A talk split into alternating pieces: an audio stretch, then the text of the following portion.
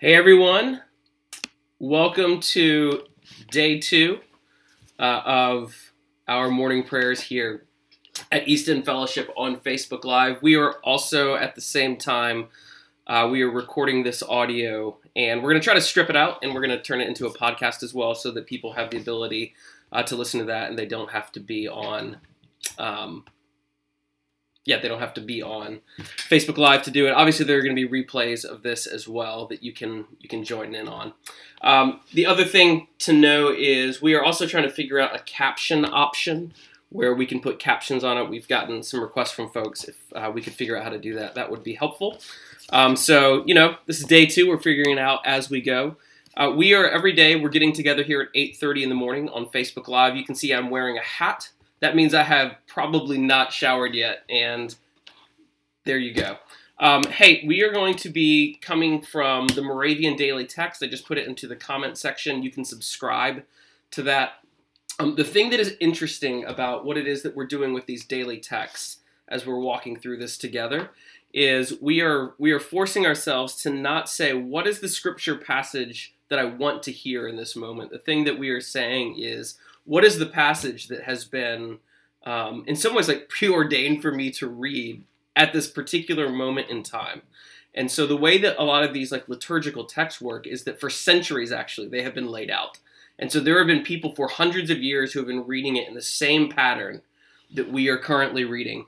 Um, and yesterday we were in matthew 24 we're still in matthew 24 um, and the passage that we read yesterday and the passage that we're going to read today is about the end of the world. And so that was not planned. That is uh, just, that's the pattern of the scripture as it's coming to us.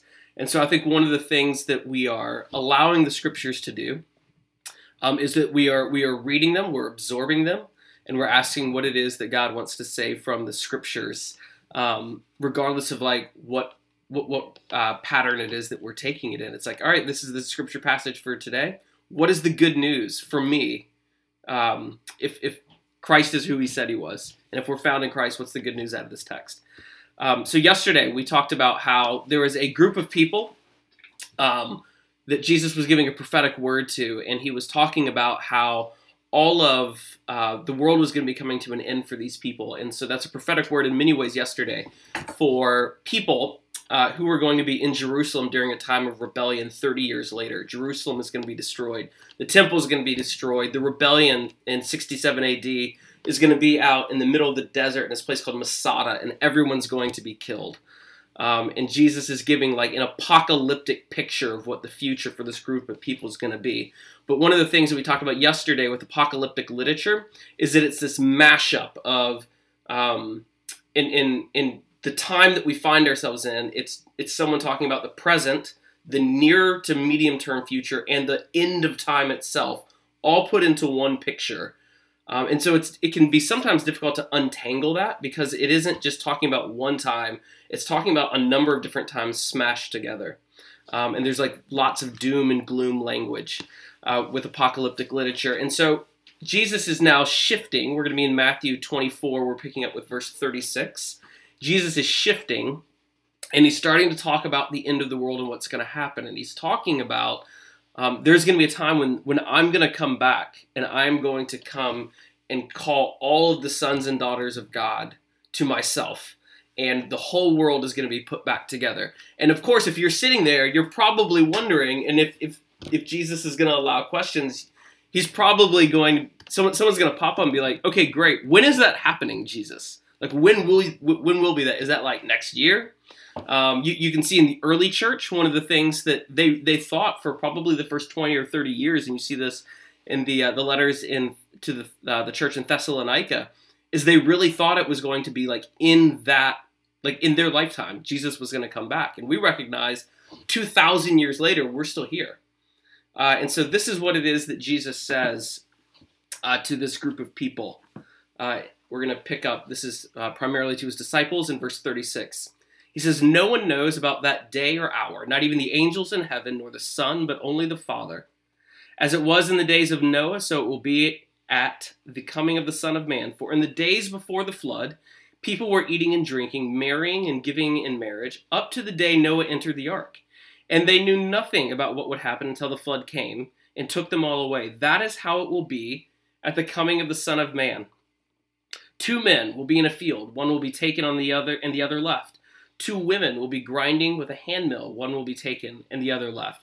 Therefore keep watch, because you do not know on what day your Lord will come. But understand this. If the owner of the house had known at what time of night the thief was coming, he would have kept watch and would not have let his house be broken into. So you must also be ready. So if you're gonna if you're gonna underline anything today, uh, it's gonna be verse 44, and it's gonna be those two words: "Be ready." So you must also be ready, because the Son of Man will come at an hour when you do not expect him. The Son of Man will come at an hour when you do not expect him. Um, so the, the question that I think um, we're, we're left to ask with today is this when it feels like the end of the world is here like when, when, when it feels like and i'm not saying like the with the with the pandemic we're experiencing that it feels like the end of the world. Um, but i do think we had our we had our house church last night. And one of the i think one of the common themes one of the common threads that you saw from like in our house church last night was a, a group of people like the, the big word that was used over and over again was like a roller coaster. Um, th- there were moments where like it feels like everything's going to be okay and then there were moments where we have an experience of something we find something out um, we realize for the first time how life is how dramatically life is going to change and it's like we we, we crater down um, and there, there are ways in which this roller coaster experience can leave us feeling really, really shaken. Um, and, and while this may not necessarily feel entirely like the end of the world, we are talking about a group of people who, um, in, in Jesus' time, was going to experience something that definitely was going to be like that.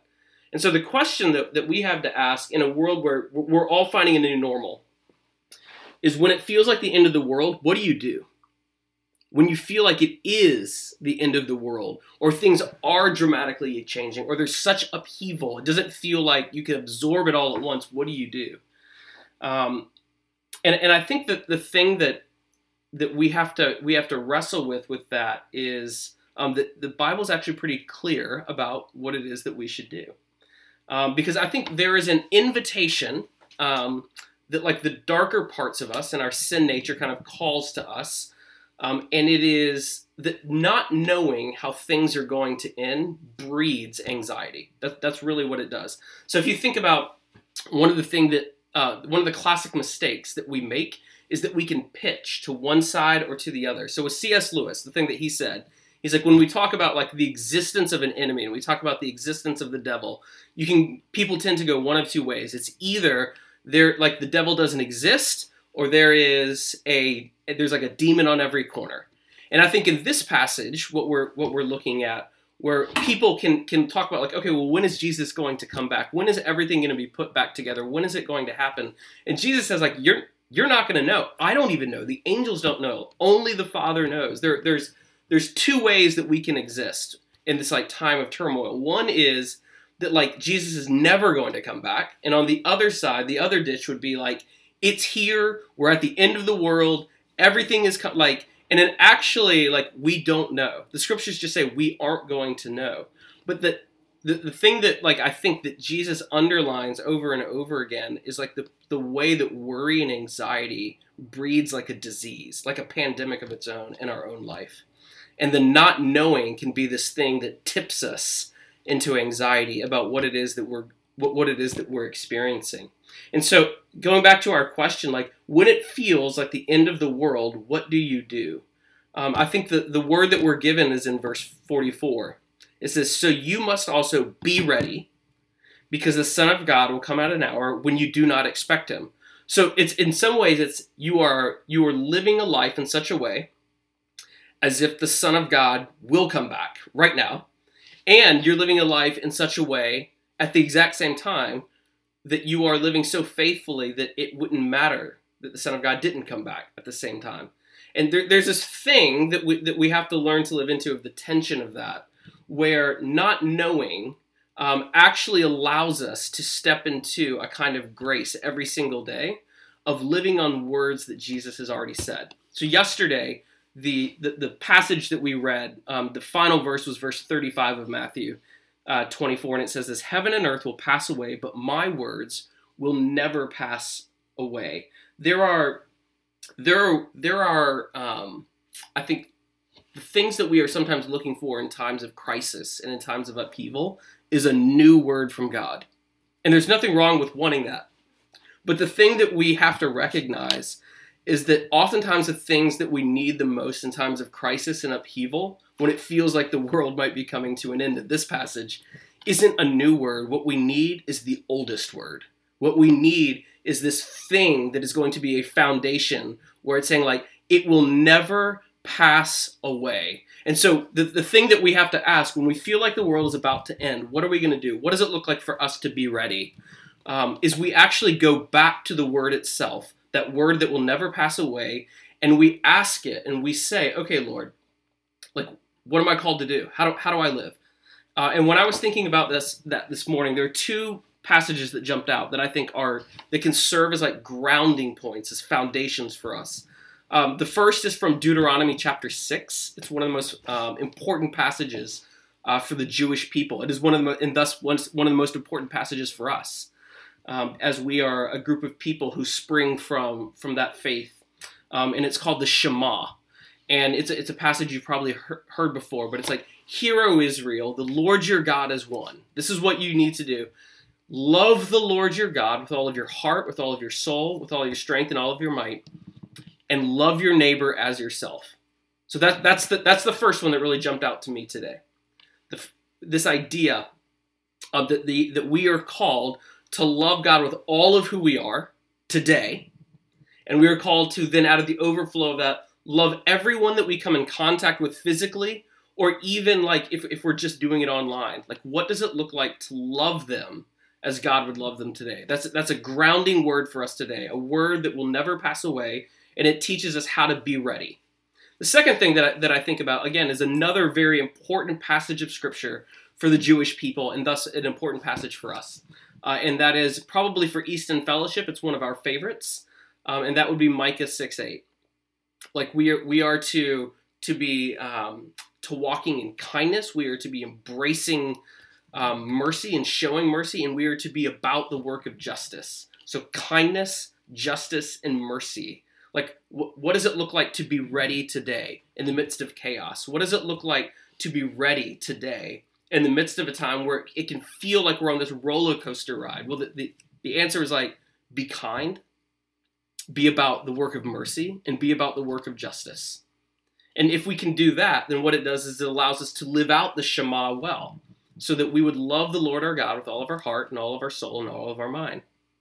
And the, the reason that we that we really think about these things, these foundational texts, at moments like this is, is again going back to the text, verse 36 no one knows about that day or hour, not even the angels in heaven, nor the Son, but only the Father. Like, we don't know. And so today we have a, there are ways in which we have a choice.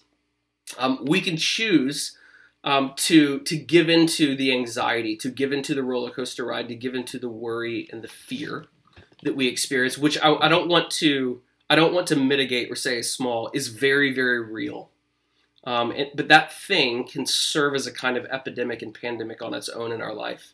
Um, or the thing that that we can do when a crisis comes, um, the, the thing that we need more than anything else is, is something to bring us calm.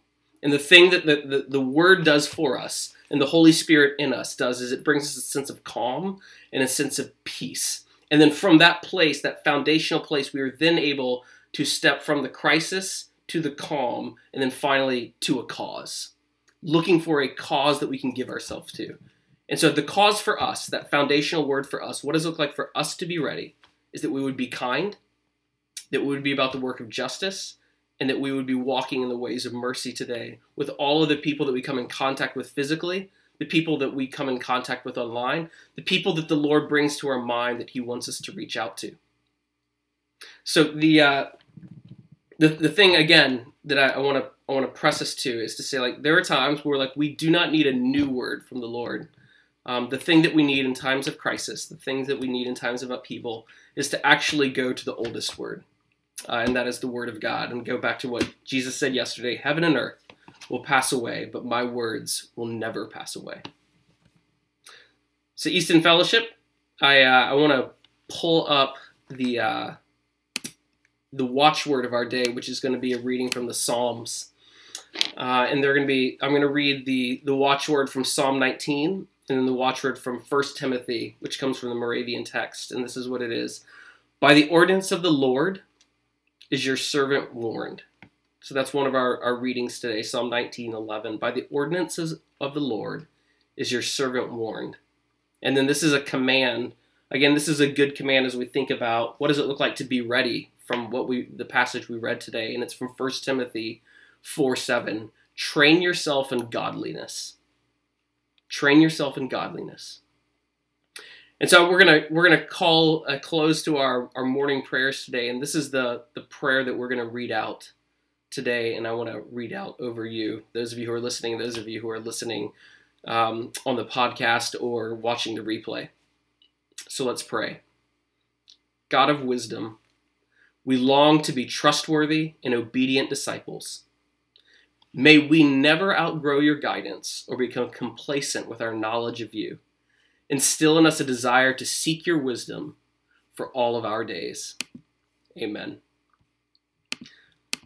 All right, everyone. Thank you for joining us for morning prayers here in day two.